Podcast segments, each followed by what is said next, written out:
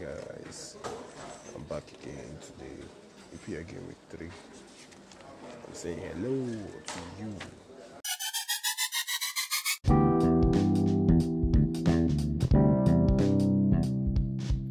Hi guys, welcome to our EPL Game Week 3 banter. Yeah, I'm, I'm sure you guys missed me, but hey, welcome back to the EPL. Um, so we're going to be starting off with games that happened over uh, the EPL game week three, third week of the EPL season. Don't forget we are still we are still on the transfer seasons. We've been seeing a lot of ins and ins and outs, and um, well, a lot of that will be coming in our game week four at the end of the transfer window. So, but for now, let's go through the games for EPL game week three. Um, we start off with the game at Selhurst Park. Uh, Crystal Palace taking on Everton. Um, and I remind you, Crystal Palace in their last game they were they were imperious. They were they were really fantastic, and um, they're also taking on an Everton side that have been quite resurgent with the likes of Dominic Calvert-Lewin and um, other great players in flow. So um, this game, Everton trumped up as usual, a 2-1 win. Um, goals from Dominic Calvert-Lewin and Richarlison from the penalty spot. Uh, Crystal Palace pulled one back to check Kouyaté in 26 minutes. But then, um, my thoughts on the game were clear. Uh, Everton, the better side, uh, they really deserve the win, and it goes to show you the level of work that uh, Mr. Ancelotti is doing over here. So it was really great to see them win again. I'm really impressive with the way they have been playing so far this season. And um, okay, looking at the fixtures, uh, sorry, at the, at the tactics here, uh, Crystal Palace set themselves up on the 4 4 2. I think this is a formation that would be likely be seen a lot for the season. Um, Guaita in goal, Joe Ward, Cheikhou Kouyaté, Mamadou and Tyrick Mitchell at the back. That was a, a very good. Uh, I haven't I haven't really seen Cheikhou Kouyaté playing as a central defender, but this makeshift centre back hasn't been so bad as thought. Um, their four-man midfield of Andros Townsend and Eberechi on the wings, um, James McCarthy and McArthur, who incidentally played for Wigan together. So James and John. and then up front with Zaha and Jordan Ayew. Ancelotti stuck to his 4-3-3 for the game. Seamus Coleman at left back, Lucas Digne, sorry, Lucas Digne at left back, Seamus Coleman slotting at right back, Michael Keane and Yerry Mina at the central defensive pairing, and then a three-man midfield of Allan, André Gomes, and Abdoulaye Doucouré. I think we'll be seeing more of Abdoulaye Doucouré playing as this deep line midfielder, allowing the likes of Allan and André Gomes to move up forward and uh, support James Rodriguez, Richarlison, and Dominic Calvert-Lewin. So it's really a great game to see these two sides. Um, Everton came out trumps in this one. I was pretty pleased to see them, and I think um, Ancelotti is really doing the work. Crystal Palace weren't so bad, you know, they, they did well. They threatened a lot during the game, as seen in their stats. Um, they weren't so bad, like I said. They weren't so bad. And they matched them for for the way the game lined up. They actually matched them up for for strengths, among other things. So it was a really good game, a 57 to 43 percent possession. You could tell that yes, you know, Crystal Palace did their very best to to play out the game, and um, well, that was it. Everton running out winners of that one. Then we had the one at the Amex Stadium. Um, the one at the Amex Stadium, Brighton took on Manchester United and um, well, that was a game, wasn't it? It was an interesting game, end-to-end stuff. Um, just, just pretty good.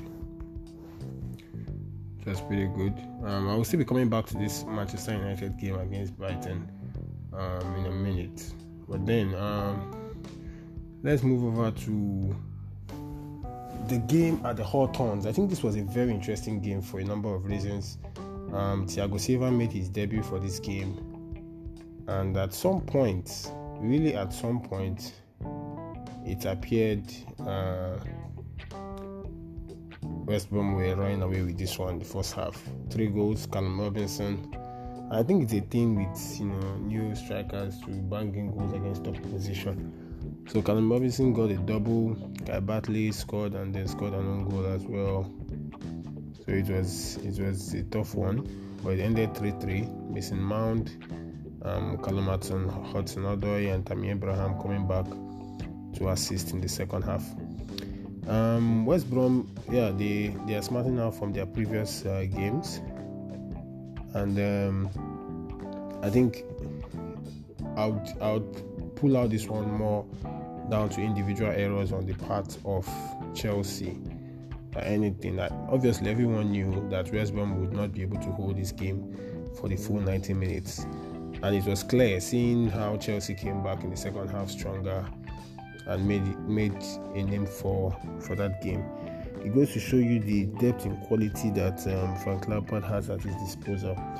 And if his club can, if the club cannot, you know, match that with good performances week in week out, he might likely be getting the chop pretty soon. So, well, it was it was an overall good game. I um, was happy to see um, Tammy Abraham, Mason Mount back banging the goals as well. So that was a 3 3 on the night. A draw was satisfactory enough for for both sides. So 3 3 wasn't so bad. 3 3 wasn't so bad. Then, uh, I think this was the game that, uh,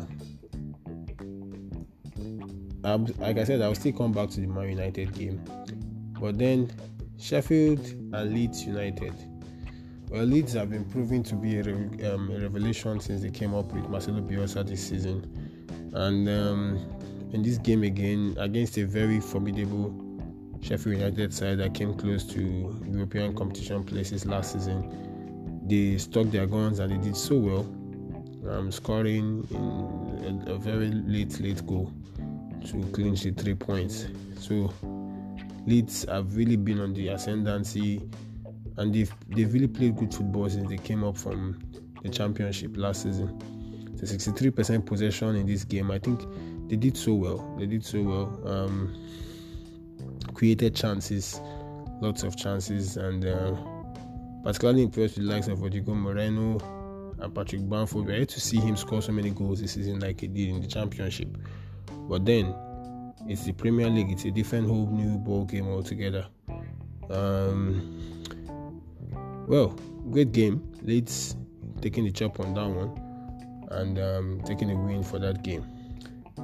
Then we moved over to the Hotspur Stadium, Tottenham Hotspur Stadium, where Tottenham played with Newcastle and um, seemed to be cruising after Lucas Moura's 25th minute last spin drive, only for Callum Wilson to score from the penalty spot.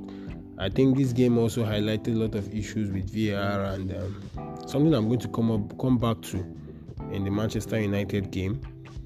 Uh, but for now, let's go on a short break. Uh, we'll be back. Okay, so um, 23 shots to six for Tottenham. Tottenham really prepared the Newcastle team, but we're quite unlucky with that one. Um, as you can see with their lineup, with the formation that both teams set out to play, it was evenly balanced game. Uh, just it seemed more like that, but then um, Mourinho always favors this 4-2-3-1, which is what he used against Newcastle.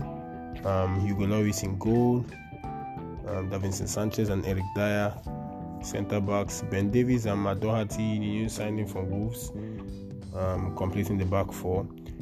Emil Højbjerg and Harry Winks at the base of the midfield with um, support from Lucas Moura, Giovanni Lo Celso, and Heung-min Son to provide depth, width, and passing accuracy to a great finisher like uh, Kane.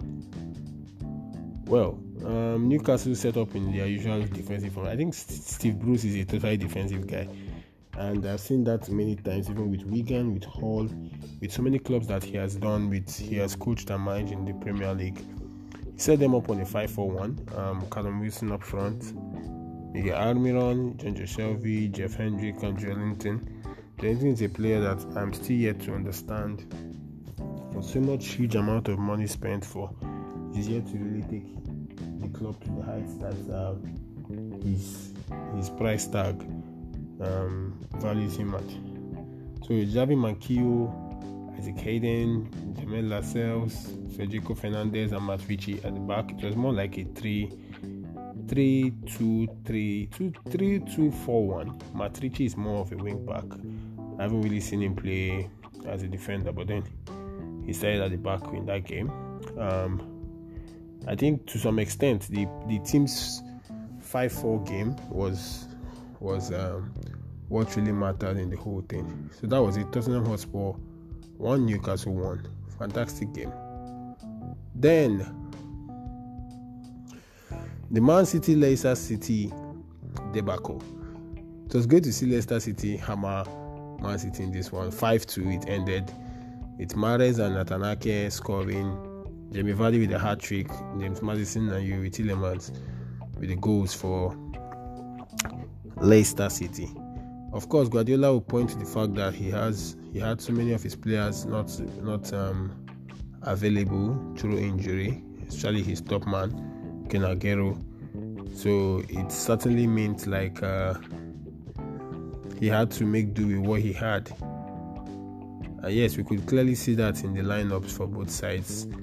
Um, the Sterling up front with Phil Foden, it was clear that something was really amiss. And even though Leicester City played a 5 4 1, I think more or less to to match up to what um, Man City offered with their 4 2 3 1 formation, it gave the likes of James Justin and uh, Timothy Castagne the opportunity to run at the defense of Man City. With support from players like uh, Dennis Praet and Harvey Barnes, um, keeping Youri Tielemans and uh, Nampalys Mendy at the base of the midfield, you offer a five-four man attacking you know threat, and I think that was what led to that win for Leicester City. It was a great win. Excuse me. And then we moved to the London Stadium. Excuse me, where where um, West Ham took on Wolves. It was a good game for West Ham. Um, I'm particularly impressed with uh, James Bowen and uh, and Thomas Soucek. I don't know what to call him, Soucek, Thomas Soucek, whatever it would be. But then ended up as a 4 0 win. Um, James Bowen with the double, Thomas Soucek and Sebastian Haller with the final goals. Um, what went wrong for Wolverhampton? I can't really tell. Maybe it's just one of their off days. But um, if you go to their head head to heads, you see that there hasn't been much. With um, West Ham winning 18 and losing 20, it was clear. It was clear that it has always been a ping pong, so it was it was more or less going to be in their favor. And even though West Ham had it at 7.4% possession, average possession throughout the game, um, they were still able to rack up four goals, which is pretty impressive against a very strong Wolverhampton side. But of course, it wasn't Wolves' day today. Uh, they lost the plot. Then, Craven Cottage. Um, I was pleased to see Aston Villa hammer Fulham. It's just signs of what that they are certainly going to be the ones to keep themselves up this season. He hammered Fulham. Goals from Jack Grealish, um, um, Hourihane and Tyrone Mings. James McGinn with two assists. I think that guy is also a very fantastic player to watch out for. Um, Fulham. Fulham had a 64% possession. You can imagine having such huge possession and he still could not do anything with it. It's, it goes to show that um, Scott Parker's position as manager of Fulham is really up in the air. It's really up in the air here. So let's see, let's see what what, what the lineups like. So um, Fulham started with Alphonse Areola in goal, then Dennis Odoi. So the 3-4-3. I don't, I don't know what Scott Parker wants to do with this, but it doesn't look like it's doing anything good for this team. It's it's exposing the back. Um, they do not have the kind of defenders to play a three-man defense. Uh, Michael Hector isn't so good as a singular piece of that central defense. He needs a pairing. Tim Ream himself as well is not really adept at playing all through the back at center defense. He also needs a pairing. So I think that is the loophole for this Fulham side. Um, they played that 3 4 3. Kenny Tete and Joe Bryan, who are a lot more attacking minded, um, had Zambo Anguissa and Tom Kenny completing the midfield. I mean, I think among these three, the only slightly attacking player is Tom Kenny. Zambo Anguissa and uh, Kenny Tete, they are they are much more defensive minded. Joe Bryan is also defensive minded. And then you had um, Kodovarid, Mitrovic, and Ivan Cavaleiro, you know, up front. For Aston Villa, they welcome new signing who incidentally saved the penalty for them too. I want to state that. And uh, start with the 4-3-3, a fantastic 4-3-3 formation here. Matty Cash, Ezri Konsa, Tyrone Mings, Matt Targett at the back, James McGinn, Douglas Costa, and Gary Hourihane at midfield. Trezeguet, Ollie Watkins, who was yet to score, who is yet to score, I mean to say, and Jack Grealish up front. So, um, Bertrand Traore signed up. We're ready to see much from him. I do hope in the next game, excuse me, I do hope in the next game he would sort out himself for what it's worth. Then, the game I was okay before I go to the Liverpool game that was on a Monday. Southampton took on Burnley. Southampton right now winners on that one. Danny Ings with a 5 50 minute goal that they held up until the end of the game. Um, Burnley might find themselves struggling a lot this season. Let's just hope they, they keep it up. Danny Ings keeps on his goal scoring form. Nothing changes in that one. Um, maybe it wasn't just their day for Burnley at the Turf Moor, but then Southampton running out winners away from home. Great game. So that was it. Um, finally, the game that had a lot of people talking. The yeah, that's it. The Brighton Man U game. Brighton leading this one and taking themselves to the cleaners because it was the last minute win for for Everton. Um, sorry for Brighton. Sorry for Manchester United after the game had been ended. This to show a lot about what um, what VR might be doing for a lot of Premier League teams this season. Brighton fans might feel hard done by to have ended the game at 2-2 and then have to call it back because of a VR incident. But then let's look at the lineups on both sides. I think Man City, Manchester United still have a lot of work to do before the end of the transfer season. I will transfer window. I do hope they set up the right players pending the end of this transfer window and do something good for themselves. Um, if not, they could find themselves and their manager struggling a lot. So, well, that was it. Um, Man United, you know, doing the doing the lucky one there to clinch the game. And then finally, we saw a Liverpool, resurgent Liverpool side running out 3 1 winners against Arsenal at Anfield. Sadio Mane and the Robertson, Diego Jota with the goals for Liverpool. And um, it was first goals were first scored by Alexander Lacazette, a scuffed goal. And then Sadio Mane equalized three minutes later. And the Robertsons taking Liverpool ahead before Diego Jota completing the game. So that was it. Um, an overall good game for both sides, but of course Liverpool bossed it. Um, if you go on the head-to-head, uh, it's been almost fairly even with 73 wins for Liverpool. It's against 70 for us now and 55 draws in between them. So it has always been a fantastic game. Um, this time Liverpool going ahead winners. Pleased to see them do well. So um, that's that's that's it for EPL Week Three. Um, an overall scintillating a lot of goals scored this weekend. Let's see what next weekend holds for for the Premier League and the other games to go. So yes, game week four. up and running very soon. So great game for game week three. For game week four, we see a lot of fixtures. Um, let's hope to see how this one span out. But that's game week three for you. Done and dusted.